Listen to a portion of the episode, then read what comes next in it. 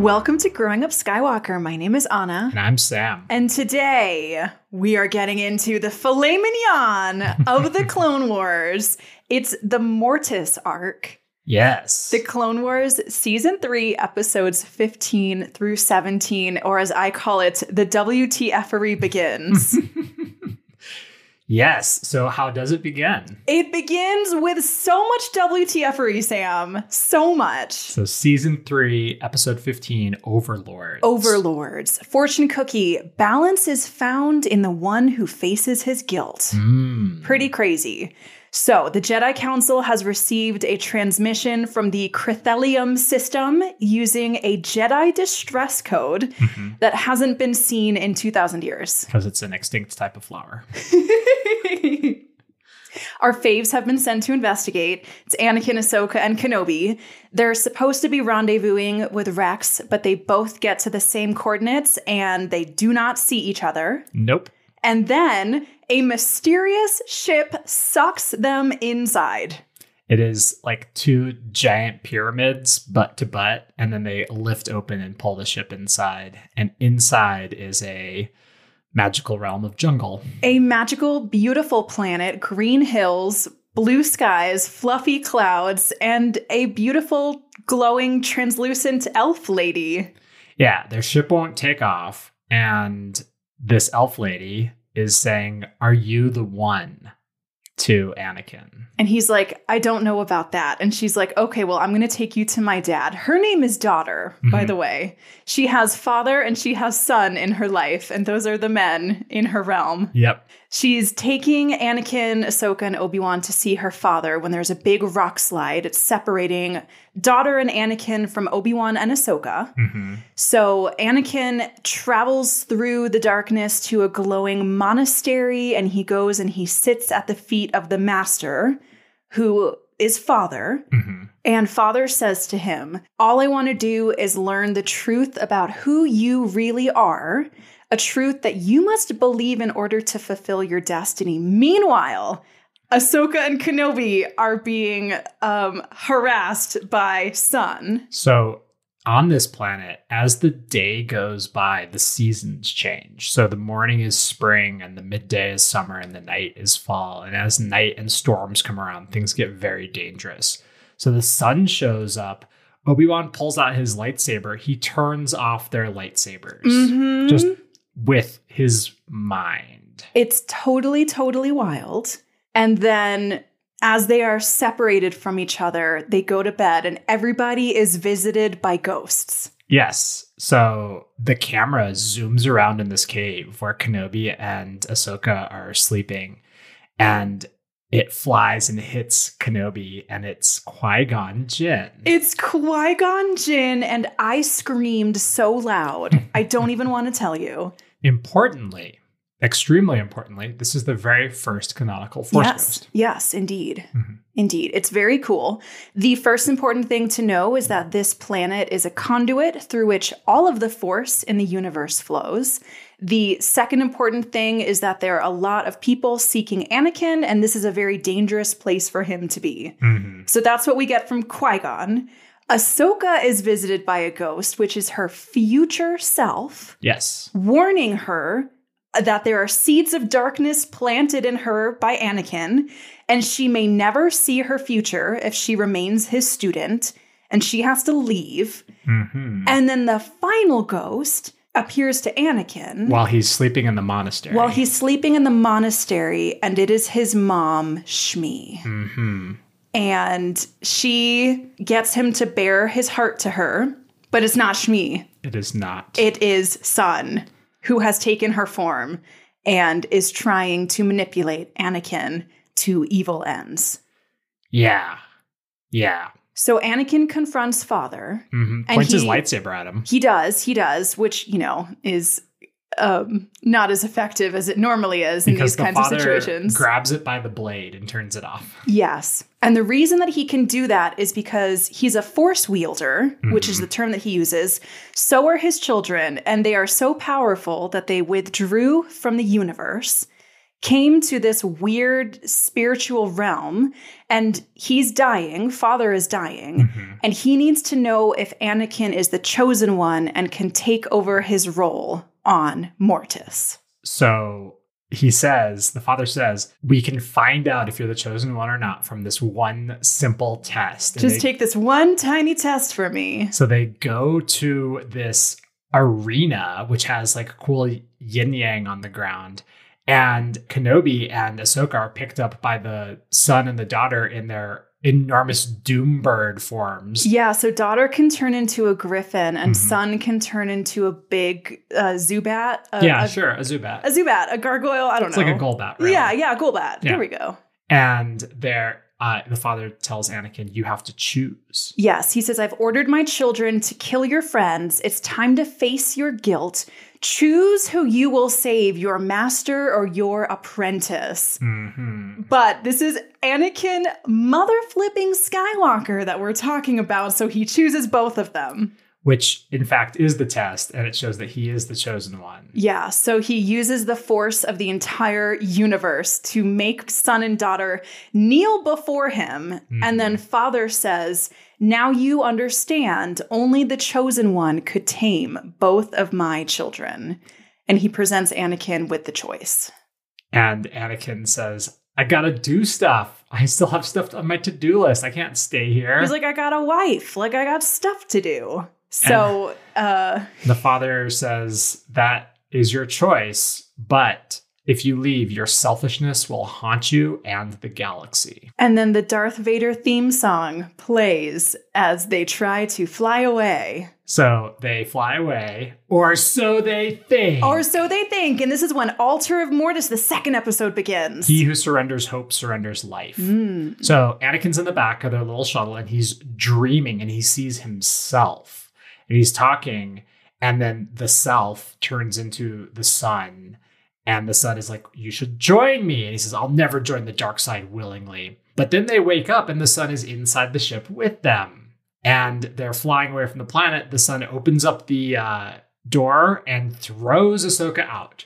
So Gargoyle out. Yes, and then he flies away, and Anakin flies after him in a super intense flight scene, but crashes. Please, why can a ship never land peacefully in the Clone Wars? passed out. Oh my god. Unbelievable. So there's a Doom Tower off in the distance, and Kenobi's like, I bet that's where she is because there's nothing else on this crazy place. So Anakin starts heading that way. Meanwhile, Ahsoka is chained up in a prison talking to a goblin. Is that what that is? Like Sure. a purple monkey rat It is goblin? a weird little goblin with a super spooky voice, and it's going around, around, and it tells her that she will never be free because the actual prison is inside her head. and then bites her.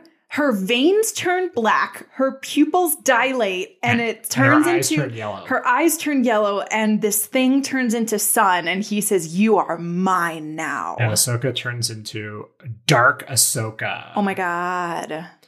So the father tells the son that the son has actually now fallen to the dark side instead of being a creature of balance.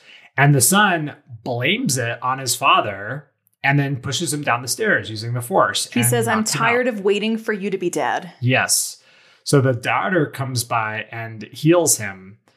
And the daughter's forbidden from interfering, or sh- so she says. So she leads Kenobi to a cave where there's an altar. And in this cave is the hilt of a sword. When Kenobi picks it up, it turns into a actual sword. He who wields the blade can control my brother, is what she says. Mhm. Meanwhile, Anakin is climbing this tower and he finds Dark Ahsoka. Zombie Ahsoka. She is a lit up and high on like horrifying Harley Quinn dark energy. that is such a good way to put it.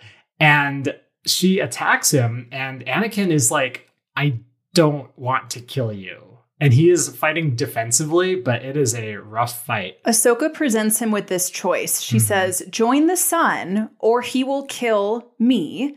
Otherwise, you're going to have to kill me yourself. Yes. So, this is just the arc of presenting Anakin with Oh, choices that he boy. does not want to make. And she says, and now the student will kill the master. Ah, y'all. So the daughter shows up, tries to stop them from fighting. The son stops her. And we end up in Ahsoka versus Kenobi and Anakin. And now she's fully force enraged and ready to go. And then the son and the daughter are fighting. And they're going back and forth, blocking force blows with each other, turning into birds, knocking each other out of bird mode. The father wakes up, flings his kids out of the stained glass window, turns it into one fight, and tells This- everyone to stop. This continues to be such an effective plot device. We Mm-hmm. also saw people being flung through a stained glass window in the Night Sisters arc last episode, and it is the best. Don't stand next to a window. Oh, and here's the moment. So Anakin is ready. He's fighting with the son. And Kenobi says, Anakin, and flings the blade at him so that Anakin can stab the son.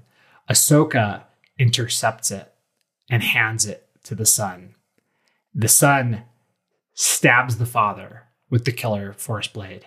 But at the last minute, the daughter dives in the way and takes the blade and dies. And then the father says the balance has been broken. Also, I just want to point out the son killed Ahsoka.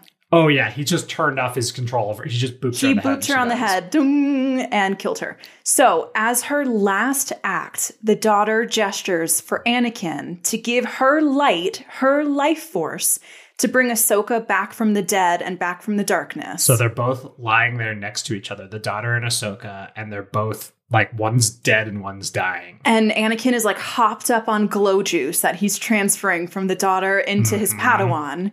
And the father says, As the balance in the world crumbles, so shall war escalate in your galaxy. As my son has descended into the darkness, so have the Sith gained strength. I shall mourn all that I have done and all that is yet to be. Oh God. Okay.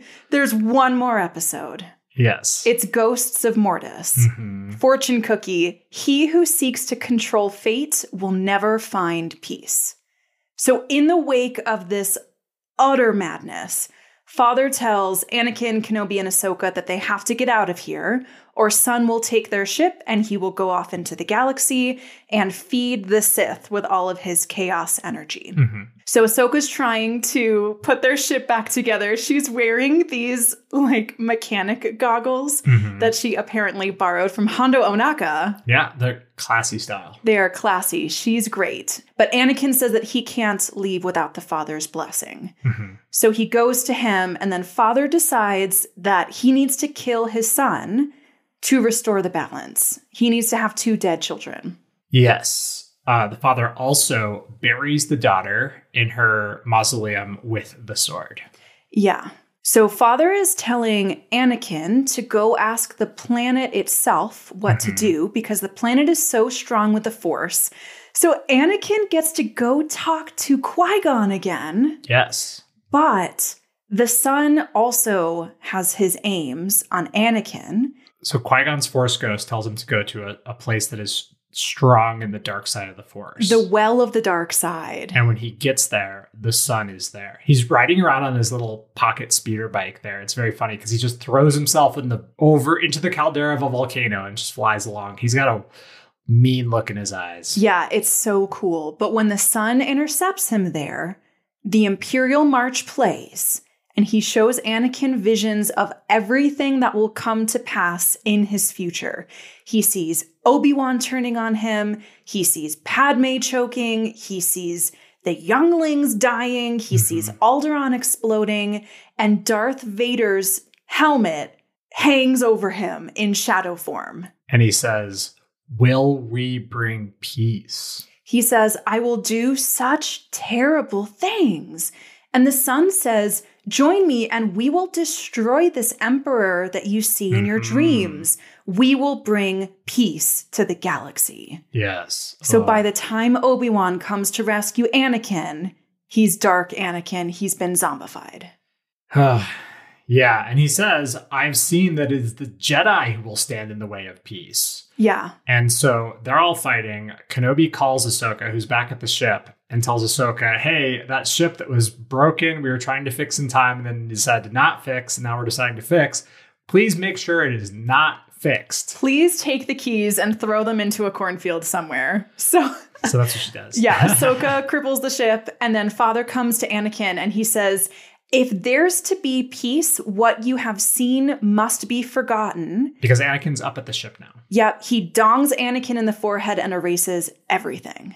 And because the son broke the laws of time, that is what has to happen. And so they need to defeat the son once and for all. Yep, so they have one final boss battle in the middle of the monastery. hmm Father takes the dagger of Mortis from his son, stabs himself.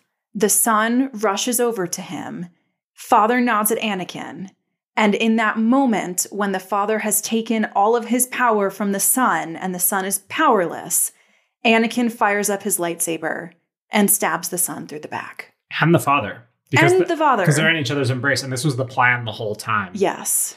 So the father knows that that is what he has to do and said, Stay on this path and you will save the galaxy again, but beware your heart. And then, as father dies and as son dies, everything on Mortis shatters. A white light fills the screen. hmm Anakin, Ahsoka, and Kenobi wake up in their ship, and it's like no time has passed. Because And- Rex is there, like, Oh, hey, there you guys are.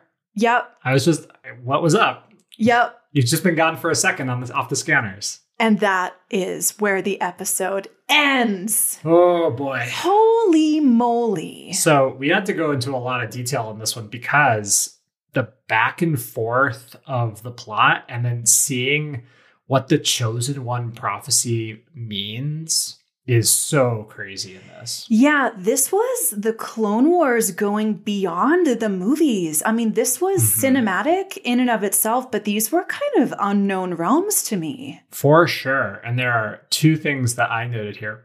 One of them is that the son is voiced by Sam Witwer, who is Mhm. important because he voices Darth Maul. Who we'll see a little bit more of Mm. coming up. He was voicing the son. He was. He did a can tell- phenomenal job. Oh, he's so good. He's so good.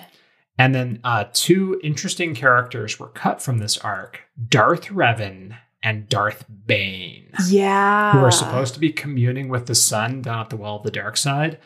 They never, they made models for both of them, but decided to cut them at the end because, you know, they didn't quite figure out where that was going to fit in the plot. Yeah, so I read that they wanted two kind of elder Sith to be advising the son Mhm. as he was kind of making his transfer from the dark side to the Sith, sort of. But it was going to break the mythology of Star Wars because once you have passed into the Force, like once you're dead, you can come back as a ghost, but you can't really come back in a corporeal form. Right. Well, they would have been Force ghosts. But speaking of Force ghosts, this is the first time we see one, and that is important. Yeah. It is important that Qui Gon is the person who shows up as a Force ghost. Yeah. Do you want to start talking about Qui Gon, or where do you want to? Sure. Where do you want to start? Sure. So, what did you think about seeing Qui Gon? Because that is pretty early in this one. You're you're in for a head trip. You see that craziness is going on, and then you realize that a lot more is going on other than these creatures. Because Qui Gon's ghost is there, being very mysterious. Okay. Well, my notes just say in all caps Qui Gon with a million N's. like that's my notes. I mean, I was so excited to see him. I mm-hmm. was excited because obviously he's my fave. He's my OG fave. And I feel like I was hoping for a little bit of closure for both Obi Wan and Anakin. In The Phantom Menace, Qui Gon, there was a moment when he was both of their Jedi masters. yeah. Obi Wan was his Padawan, and then he was sort of taking Anakin on as his mini baby Padawan. Yeah. So for Obi Wan, I hope that this was a feeling of closure for him. But for Anakin, this is the man that took him out of slavery. Yeah. This is the man that started him on a totally different path. and he's immediately incredibly deferential. Yeah, he is. He calls him master. He is respectful. And there's this really, really beautiful back and forth that Obi Wan and Qui Gon have. about Anakin because Qui Gon says, Obi Wan, when he appears to Obi Wan in the cave, have you done as I asked? Have you trained the boy? Mhm. And Obi Wan is saying, I'm doing my best, but he is willful and he is chaotic, and there is darkness in him. Yeah. So Qui Gon believed in the prophecy of the chosen one in Mhm. amongst his studies, and that one is not something that is like particularly popular. This comes too in Phantom Menace. Mace Windu is like anyone could be the chosen one. It's not like a huge thing. It didn't seem like a huge thing, and I feel like this is actually a really good way to talk about it. As- But as far as bringing balance to the Force, Yeah. and, and going through with that. But the fact that Qui Gon is the one who tracked down Anakin as if he were some sort of seeker, and that was his quest. And once it was Mhm. performed, then it was, um, you know, time for him to move on. then he could pass into the Force knowing that he did what he needed to do. Yeah. So remind me, do we ever get the full text of the prophecy of Anakin's birth? The prophecy of the Oh. chosen one. I don't think so. Most of the idea of the chosen one is actually explored here. Yeah, so the chosen one will come. hmm What I have in my notes is that a chosen one shall come born of no father, and through him will ultimate balance in the force be restored. Interesting. So, from the power of the force, if if you imagine a force is on some spectrum between light and dark, and then all of the force flows through this conduit of mortis, then the father maintains the balance between the son and the daughter, the dark and the light, although they aren't strictly dark and light, they're just drawn towards one or the other. Yeah, everyone is very careful to say that they are creatures of the light or creatures of the dark. Mhm. And there's even a moment, I believe, in the first episode when Obi Wan is confronting the son and he says, You're Sith. And the son says, Yes and no. Mhm. I am more than that. Exactly, because the Sith are follow are people who use the dark side and follow their rules to gain more power from the dark side, similar to how the Jedi use the light side and follow their rules to follow it. The Father is in the middle and able to use both. hmm And so as the father dies and the daughter dies and the son dies, now that full spectrum of the force is unleashed. Yeah, so my question was that the prophecy of the chosen one's birth says that the chosen one will restore balance Mhm. to the force, which implies that balance is missing. Is is balance in the force missing at this moment in time in the Star Wars universe? So that's an interesting point. Darth Bane, who is supposed to show up in this, was famously the Sith who instituted the rule of two, Mm. which is that there's only ever two Sith, a master and an apprentice. And we talked about this in the Night Sister arc, Mhm. as well as, I mean, it's talked about in Phantom Menace that there's only ever two, but it's part of the whole arc of the Emperor and Darth Vader when they're together as well. And so, if you imagine that it is a balance between the two things, and it will remain balanced, it will be automatically balanced by the power put into it, then by only having two Sith for an arbitrarily large number of Jedi, only having two dark side wielders for a, a huge number of light side wielders, those dark side wielders will have to necessarily be more powerful. Yeah, if they're vessels, then it's like putting the same amount of liquid Exactly. in a thousand vessels versus two. Mhm. And there's a great moment, I can't remember who says it in the episode. I think it's the father who says, Too much dark or light would be the undoing of life as you understand it. yeah. Yeah. So it's interesting that we get a thousand Jedi versus just two Sith. hmm And so I wonder if part of some crazy Revan and Bane plot thousands of years beforehand, because that's the time frame that these Sith Lords existed, was to limit the number of dark side wielders so that the dark side energy got stored up in the conduit to force the sun to become darker to kill the father. Mm. So this was their plan being foiled by Anakin, actually. what a what a headcanon. Yeah. Whoa. Yeah. And it speaks to like the long term plans that Sith have, you know, which is funny because they like, at least the Sith that we've been exposed to, which is mostly Palpatine as Mhm. Darth Sidious, is like, I want to live forever. How do I live forever? And the answer is like through the Force and through like really dark technologies Mm. that you can infuse life into things.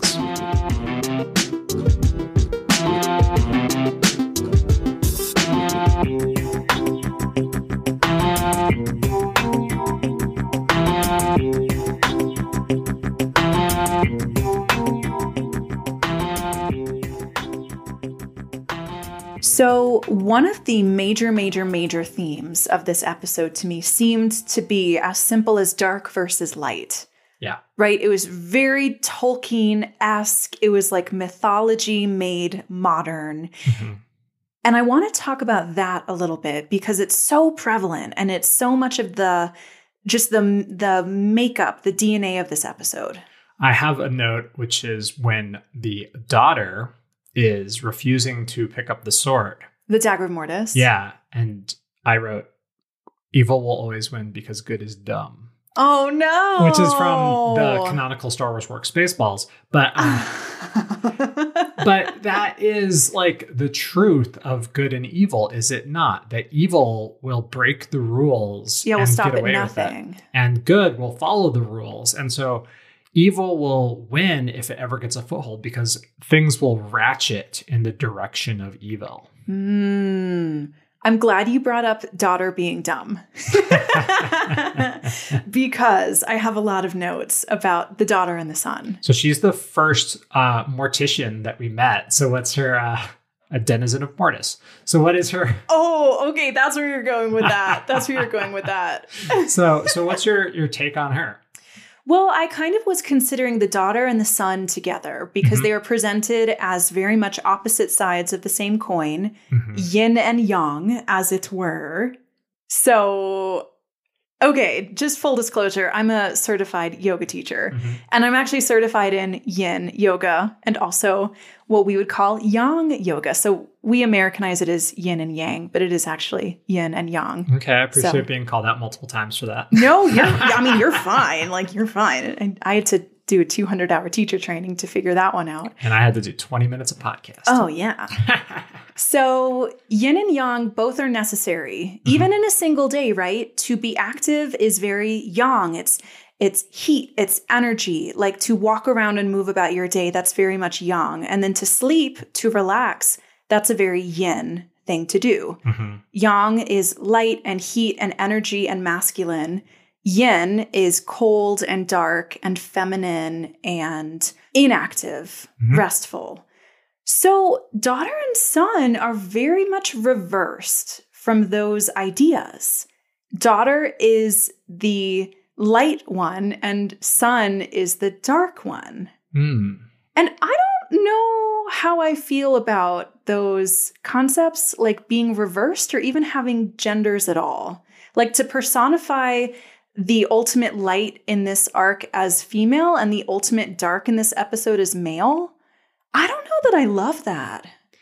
It does go back to the concept of like an earth mother. Hmm. that like a mother matron cro- or a maiden matron crone is the source of life, right? And the source Hmm. of dark, of death, would be the pursuit of power, which is oftentimes more assigned a masculine ideal, Hmm. right? Interesting. Although also we talked about this a little bit in Night Sisters that uh, Mommy T's whole jam is deception, and that being an aspect of the darkness, whereas in this case it's the son who is the deceiver. Yeah, absolutely. So there's just really interesting kind of like gender stuff going on in this arc. Mhm. And I think I would be annoyed either way. Like if the daughter was the ultimate embodiment of the dark side, I would be annoyed. And I'm also annoyed that she's like the ultimate embodiment of the light side. It would have been interesting, and it is actually, in fact, explored a little bit later to have them be more abstract. Yeah. The, the aspects of the light and the dark. Yeah, I think I might have preferred that because everything in this arc is symbolic and conceptual. Mm-hmm. And so it is interesting that they pinned these concepts of light and dark on these two very specific characters.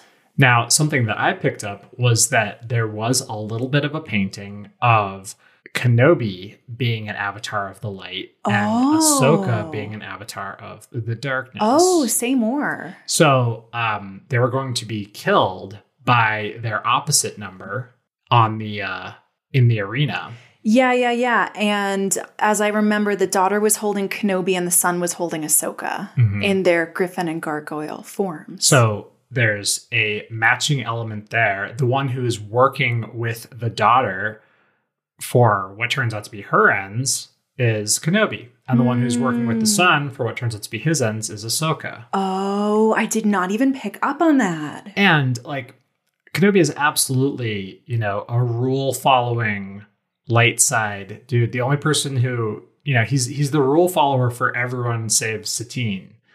And Ahsoka is she has, according to her older self, the seeds of darkness in her. I mean, when we met her in the Clone Wars movie, she made Anakin look unchaotic and put together. Yeah, but that was still the characters coming into their own. And Yeah, now, yeah. three seasons later, we see Ahsoka as someone who has more understanding, more nuance, but she does have those seeds of darkness into her because she is enabling Anakin's dark side stuff. Recall um three episodes ago, two episodes ago, in the Senate murders, I believe, or the episode before, when she's talking to Padme and says, "Oh, you know, you and Master Anakin get along are su- such similar minds. I see why you get along so well."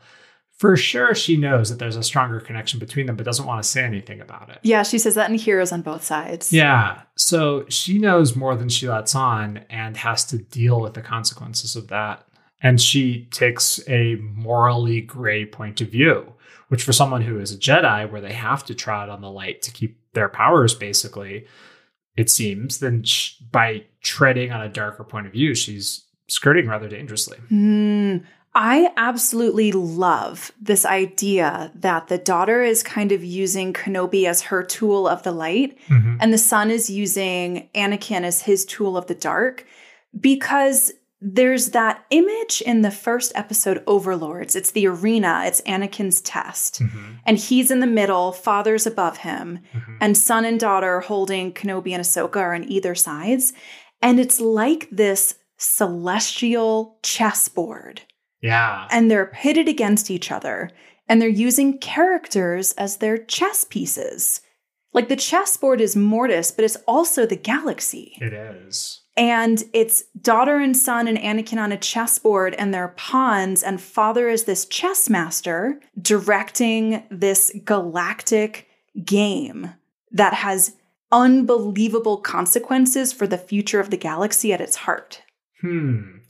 You know, thinking of it in terms of Ahsoka is not the one who's being drawn to the dark, but Anakin, by using Ahsoka as a tool, is a really interesting thing as well. Yeah, I wish I was good at chess. Like, I wish I could be like, yes, Anakin is the knight and Ahsoka's the rook, but I just am very bad at chess. I mean, in this case, they're all pawns, but Anakin is the pawn who's in the last rank and is able to ascend to something different, yeah, he's the he one who could cross the board and, and get turned into a queen, yeah. queen. Yeah. which would give him such crazy power. And so that's something that Qui Gon says early on is that either Anakin is the chosen one, or he's a real powerful, kind of neutral force wielder, and he is in, in incredible danger right now Mm.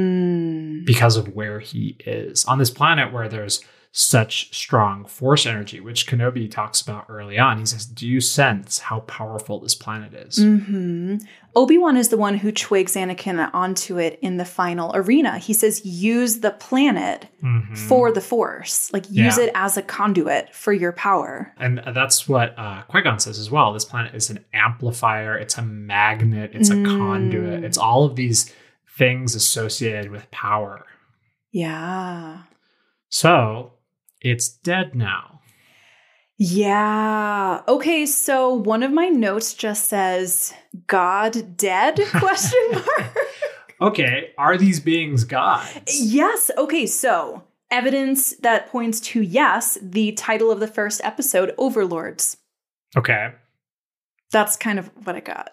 So, like, that is the science fiction adage that any sufficiently advanced technology is indistinguishable from magic. But are these just incredibly powerful creatures of the Force, which we also Mm. saw in Night Sisters because Mother Talzin is an incredibly powerful creature of the Force who's able to do things that no Jedi could do. So we've expanded the universe to include these beings which are incredibly powerful as well. Yeah, and daughter says something to the effect of we are the beginning, the middle, and the end, the ones who guard the power. Mm-hmm. So that gives very little away about what their status is and what the limits of their power is. Although now that they're not sitting there acting as a conduit for the power, the power is up and down. It's all over the place. Who knows where the power of the Force is? Yeah, I just I have so many questions about the repercussions of this episode and they feel so grave and so like the scale of them is so massive that I find myself wondering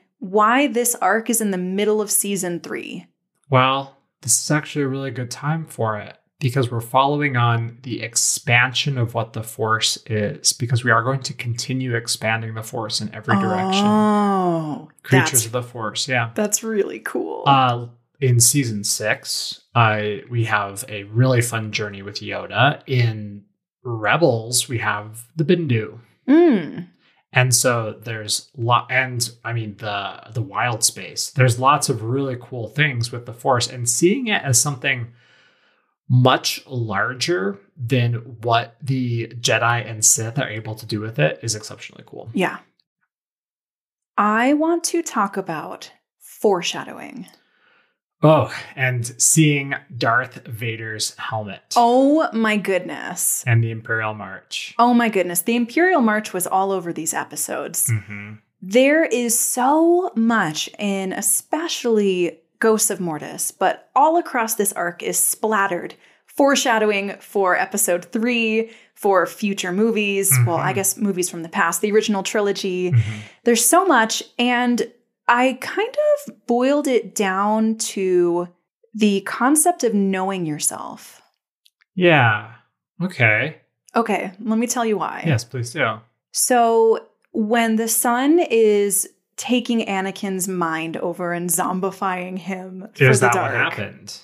What do you mean? did he zombify him or did he give him a vision that and convinced him to give into his own internal darkness Well, yeah. I mean, I think that's absolutely what's happening. okay because it's not like he mind controlled anakin No, he, he, said he had to he had to physically take over Ahsoka's brain with some kind of weird force dark venom to to turn Ahsoka. He didn't have to do that with Anakin. no he told anakin this is what will happen and if you join me we can stop it from happening Yeah, so Anakin chooses to go with the son because he believes he'll do terrible things. He mm-hmm. doesn't need anything but the knowledge of his future decisions. And he decides to do the completely wrong thing for all the right reasons. and that goes actually back to episode one when fear is the path to the dark side Ooh. and it's it's the fear of doing the wrong thing that leads Anakin to do the wrong thing. Yes, the tragedy of Anakin is that Mhm. when he tries to stop these bad things from occurring in his future, he creates what he's most afraid of. And that's what the father's last words are too. Beware your heart. yes. Because or you'll do this again. and because that he does all these dark things because he foresees Padme dying in childbirth. Yes, Spoilers. Sorry. absolutely. Like jumping ahead a little bit, because that's exactly where I went to. This is the same thing that Anakin does to try to save Padme in episode three. And Palpatine convinces him otherwise this time. Yes, absolutely. So, in that way, this is like an absolute foreshadowing of the events of episode three. And the same pressures still work on Anakin because he was forbidden to learn the knowledge. I know, I know. Like, wouldn't Anakin have been better served by knowing? I think not. And I think it's because, as this the father says, the son has broken the laws of time. Mm. And in order to recover Anakin from the dark side and put him on his neutral path, the father had to erase all memory of that because he can't remove that curse of knowledge. So that's why my notes boil down to the power of knowing yourself. Okay. Because when you know yourself, you can subvert those instincts, the, your worst instincts. Yeah. Like we we're going back to so many like ancient concepts and like very classic literature and mythology concepts. Mhm. And so I feel totally justified in drawing comparisons to classic literature and film. Gandalf in The Lord of the Rings is like, don't give me the ring, I'll be too tempted. Mhm. Dumbledore in Harry Potter is like, Classic don't give me, yeah, classic literature. Sorry about that. But he's like, don't give me the Elder Wand, like it's too much power. And so they knew that about themselves and were able to subvert terrible things from happening Mhm. because of their self knowledge. But that was taken away from Anakin. Yeah. Yeah, that's also a plot point in a book I'm reading right now by Timothy Zahn, who is famous for writing a bunch of Star Wars books called the Quadrail Trilogy. Hmm. One of the subtexts. I like that.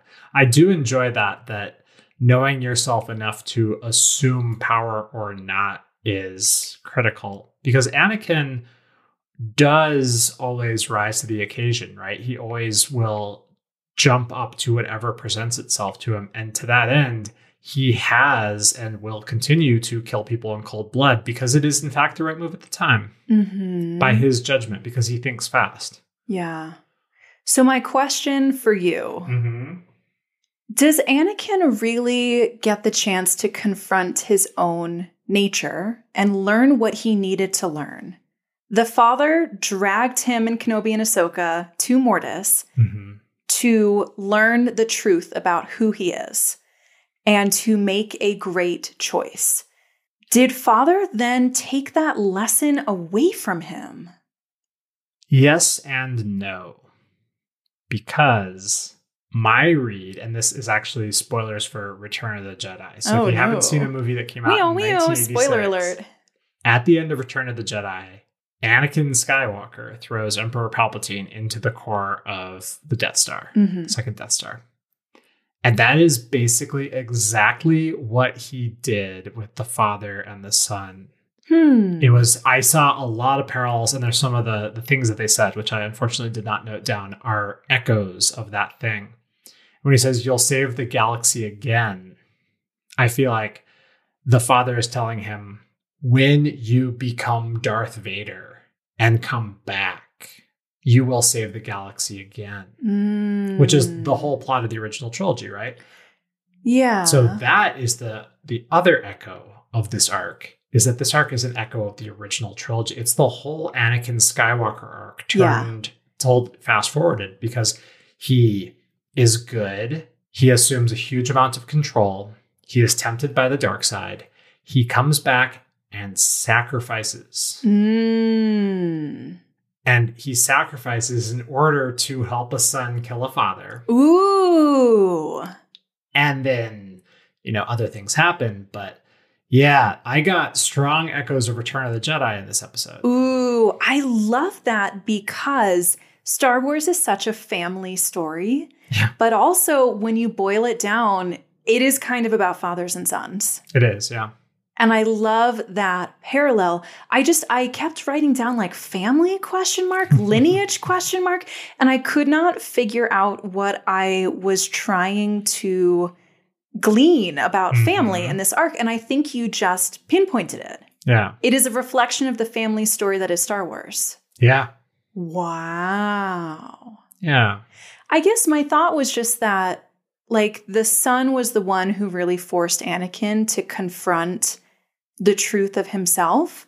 But the father could have done that by showing him the same thing and convincing him to join the light side.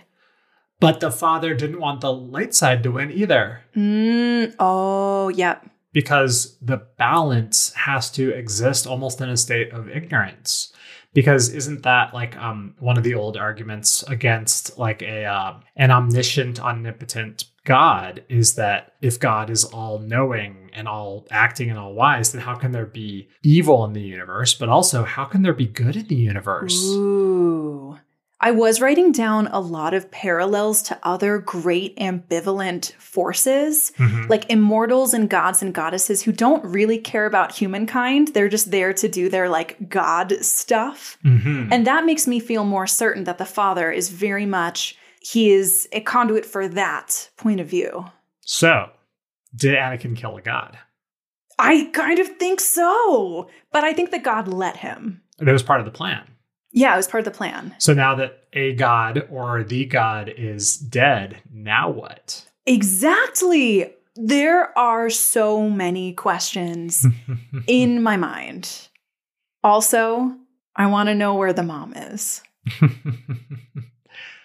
perhaps because perhaps you noticed this as we were watching because it's a full moon yesterday. So Mhm. I noticed this when we were watching the episodes that there were two moons, Mm-hmm. which was a little bit of a callback to the two suns of Tatooine where Anakin grew up. But they're inside this massive pyramid, double pyramid shaped spaceship, and it's a jungle with floating land masses on the inside, which has a day and a night somehow. Okay. It is definitely a metaphorical representation of their own idea of what things are. So the fact that both light and dark, both good and bad, are subsidiary to neutral is perhaps in their minds represented as something that is a parent child relationship. And furthermore, perhaps Anakin sees a father figure because he has no father. You think that they might look different depending on who comes to Mortis? I think, yeah. I mean, if if Chewbacca showed up, if a bunch of Wookiees showed up, I don't think they'd be all, you know, hairless like that. Interesting. It'd still be an ethereal place, but it's a metaphorical, spiritual space. It doesn't have form or void. That's neat. I would, I mean, or, or they're just crazy aliens, which is scarier. That Anakin Which killed God s- or that he killed a crazy alien? I don't know alien. that I like either of these things. Yeah, I oh mean, oh my god. Yeah, and so like if you kill a billion year old alien who has the power to like take your laser sword and turn it off or just like grab it by the blade and be like, no. Like even if the alien lets you, I still don't like it. Yeah. I mean, this is such a deeply uneasy arc. yeah. Man. Final thing on family. hmm There is an incredible father quote. He says, You can't imagine what it's like to have such love for your children and know that they could tear apart the very fabric of the universe. Oh. And I wrote down Luke and Leia and also Shmi. Yeah. Because Yeah. Shmi knew that Anakin was special. He was, unfortunately for everybody who has to know this fact, immaculately conceived, Mhm. possibly by midi chlorians, Possibly by the father. possibly by the father. that just stopped me right in my tracks. I did not even think about that. Hmm. I don't know. I don't know about that. I'm just throwing it out there. Okay. But so Shmi knows that Anakin is an incredibly powerful being. And then Qui Gon comes to her and tells her about this prophecy that he might be the chosen one. Yeah. And now she has to confront that knowledge that she had a child that she loves who could tear apart the very fabric of the universe. hmm And proceeds to do so. Yes. You know, he Anakin by this point in the Clone Wars has reduced planets to ash. You know, and he will continue to do so for more years. And he's even seen it. and then he actually becomes a bad guy Yeah, because he's still a good guy and still practices restraint. I know. But later on, the Tarkin doctrine of the Empire is rule through fear. And that is what they do by slagging planets. yeah. So, just like the family reverberations of this Mhm. arc are just about powerful people that you might love, knowing that they can do terrible and awesome things, yeah. terrible and amazing things, and you don't really have any control over the people that you love. So I have a confession to make Mm-hmm. that a few times that I've watched this, and I've watched this arc many times, a few times that I've watched it here and there, I've really disliked it because I think that the immediacy of Anakin being the chosen one for the moment that he is actually the chosen one is more important than the you are the chosen one who's supposed to live in a space pyramid outside of time. Mm. But on this watch through, watching it with an eye for detail and you know talking over it and really thinking about it, it's more clear that this is a step along his path as opposed to the end goal. Yeah, and maybe that's why it gets to be situated in the middle of season three versus it feels like it could be right at the end, right before episode three, as Mm-hmm. as just a double whammy of Anakin learning the same lessons and failing them both times. So, up until this project, I'd never seen the Tartakovsky Clone Wars. Hmm. And there is something at the end of that, right before when episode three turns on, that is also reminiscent of this arc with regards to big forces of good and evil and prophecy. And so I Hmm. think that's worth a watch as well. We should really watch that. Okay, we'll bring it on the Patreon. Yeah. I I totally get where you're coming from. I thought this was a really astounding arc, and I thought it was really hard to talk about. And it was really hard even to formulate my own thoughts on everything that was going on hmm because it is intricate and complex and there's lore and there's a real point of view too. So I almost finished watching this arc and was like, okay, well, this arc did all the thinking for me. Like, I don't have anything else to contribute to the conversation. It asks a lot of questions and answers very few. Hmm. which is also why they presumably cleared off some of Anakin's memories because otherwise he'd be like, I need to go spend a lot of time in a mental institution. Oh, I don't think he would do that. I don't he's think too so either. uh, we saw him skive off of a meditation retreat to hang out with Padme. So, true. yeah. Well, out of the six characters plus Rex in this episode, who makes the cut for Baywatch? Are you saying it's time for Baywatch? It's time for Baywatch. And first, real quick, moment of silence. Rip King Katuunko. All right, now it's time for Baywatch. okay. it's time for Baywatch. Baywatch.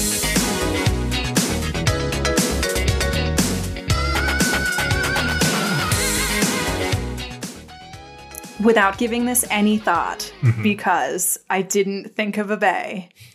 My Bay is Obi Wan Kenobi, the avatar of light himself. Hmm. And I came to that conclusion as we were talking about him. Because my instinct was like, Qui Gon is in this episode, and so Qui Gon is Bay. But I think it was so much more compelling that Obi Wan was pitted against his apprentice Mhm. as this force for good, for the light, Mhm. as someone who could be used as a weapon against the darkness. And more and more, as I'm thinking about that chessboard metaphor, Mhm. I'm thinking of Obi Wan as this like white knight Mm. who is standing against the dark forces, trying to hold them back and trying to be an avatar of goodness. Without question, because as he is being held and Anakin is being forced to choose, he says, Let him kill me, save Ahsoka. And Ahsoka doesn't say anything. Yeah, which, you know, she's 15. Yeah. It's fine. She's like. I don't want to sacrifice anything. I haven't even kissed a boy yet. Oh my god, baby Ahsoka. I didn't even think about that. Yeah. But yeah, Obi-Wan is very much the martyr, the one who's willing to sacrifice, the one who is willing to go the extra mile Mhm. to be a force for good. And so my bay is Obi-Wan Kenobi. All right. Who is your bay? I'm going to go with Ahsoka. Mm. And so, firstly, the voice acting for Dark Ahsoka is awesome. it's so good. She's so gleeful. She's gleefully throwing herself at her death. Uh, I love the repair work he, she's doing at the end, with her little goggles and stuff. Yeah, and yeah, then she grabs the keys and gets a little scooter and runs out and rescues Kenobi and is so brave to go into this Mhm. thing. And it's so far above and beyond her, especially considering that she had been made a creature of evil and killed. And moving forward, what does it mean for Ahsoka to have had the force energy of the light side of the force transferred through Anakin to her? What's that going to do for her as a force wielder moving forward? It's such an interesting moment of growth for her. I think that's so beautiful because not only did she get this life force from the daughter, the Mhm. embodiment of all that is light and good, yeah, it was it like Anakin was the colander. Like it sieved through this very powerful dark force too. Yeah. Because there is darkness in Anakin as well. There is. And also, when Anakin faced the older version of himself, Mm. he fell to the dark side. And when Ahsoka faced the older version of herself, she was afraid, she was defensive, but she kept on her path. Yeah. I forgot that Ahsoka was visited by the older version of herself just as Anakin was. Yeah. I wonder what that must have been like for her to get to see, like, oh, this is what I'm going to look like in five years or Mhm. whatever. Can you imagine, like, seeing your older self as a teenager? Like, would you be proud? Would you be afraid? You know, I was actually sharing about this recently, and I was thinking about talking to a version of myself 10 years ago, you know, when I was 25. And would I ha- ask myself to make different decisions Hmm. if I sat down? Because I've done a lot of stuff that I am not proud of, but I am grateful for the decisions that led me to where I am. I think that's such a good point because anytime people ask me, like, what lesson would you give to your 25 year old self or Mhm. anything like that? I'm like, nothing. I would let my 25 year old self make every single decision the same way. And that is why the father can't tell Anakin anything. Oh. because Anakin can't have the wisdom unless he earns it because that's the way wisdom works. Oh, okay. That resonates. That feels absolutely correct. You have fallen into my trap. Oh, yeah. I mean, it reminds me of what of the challenge that the father poses to Anakin Mhm. during the arena scene. You must now release the guilt and free yourself by choosing. hmm I like to think that in my life, when I have chosen things, it has set me free. hmm Because when I choose, I let go of the other options. Like I make decisions like jumping off of a cliff. Like once I go, there's no turning back. There's something else in that quote, which is verbally, the father is saying, You must choose. And the implication is you must choose between Ahsoka and Kenobi. But the actual choice is will you assume the mantle of power or not? Mm-hmm. Because if he does anything less than assuming the mantle of power, then he has chosen it. It doesn't matter whether he chooses light or dark. Yeah. Really, the father's asking him to choose both. And by choosing both, he's making a different decision. Hmm. The father's a wise guy. or as he calls himself, an old fool. So who's to say? I like that Yeah. neither of us chose God for this Baywatch. That's pretty on brand. I'm after reading uh, Gideon the Ninth and Harrow the Ninth, and seeing what God is all about in those stories, which I highly recommend them. It's it's funny to see a God figure in literature or in the universe, and when they are fallible, Mhm. as the father is, uh, how rapidly your respect for a fallible being renormalizes with your respect for other fallible beings. You're like, oh, it's just a super powerful being. They're still Just like the rest of us. Yeah, Just yeah. a little bit a little bit more force juice.